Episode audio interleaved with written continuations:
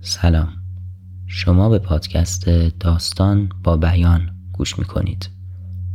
داستانهایی برای خوابیدن آدمها.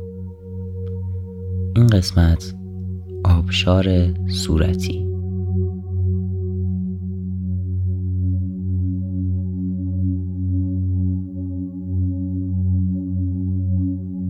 توی کوله پشتی کوچیکت یه بطری آب گذاشتی و یه بسته بیسکویت.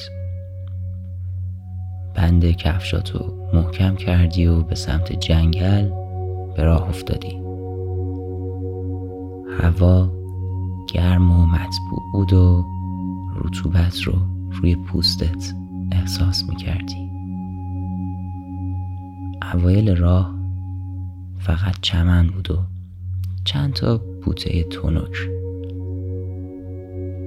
اما کم کم دور برت سبز و سبزتر شد.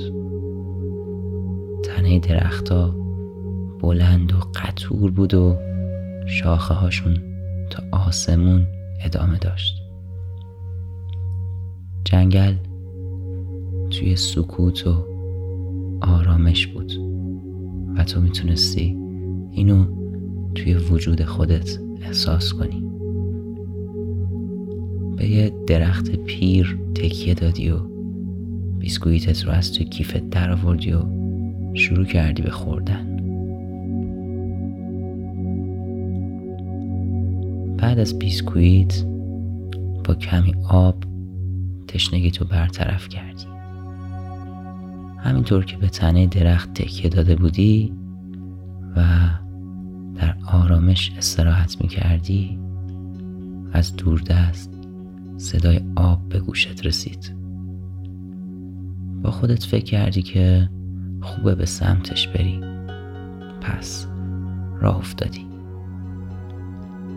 گاهی شاخه و برگا سر راهت قرار می گرفتن و تو مجبور می شدی راهتو کج کنی، اما اشکالی نداشت، چون بالاخره یه راهی برای نزدیک شدن به صدای آب وجود داشت. کم کم صدای آب نزدیک و بلندتر می شد، اما جلوتر راهی نبود. مسیر جلو سر تا سر با بوته های بزرگ نرمالو پوشیده شده بود. تنها راهی که وجود داشت درست از وسط اون بوته ها می گذشت.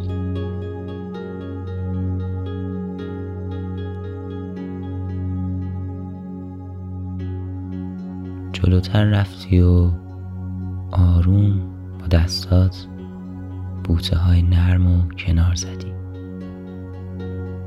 اون پشت یه آبشار صورتی بود. قطرهای صورتی خوش رنگ از نقطه دوردست در آسمون روی یه صخره صاف میریخت. با خودت فکر کردی که این زیباترین صحنه‌ایه که توی زندگیت دیدی.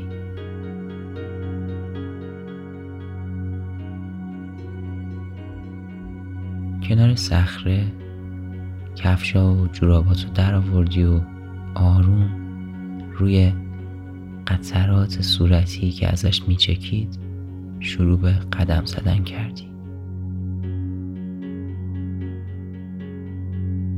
آب صورتی نرم و لطیف بود و پاتو نوازش میکرد.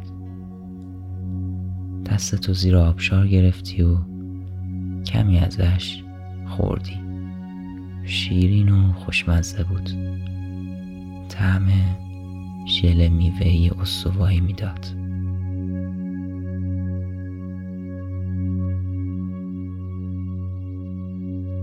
کمی جلوتر رفتی و زیر آبشار خیس خیس شدی و بعد از آبشار گذر کردی. پشت آبشار زیر یه تاق سنگی بزرگ یه تخت نرم و راحت با یه پتوی صورتی گرم بود.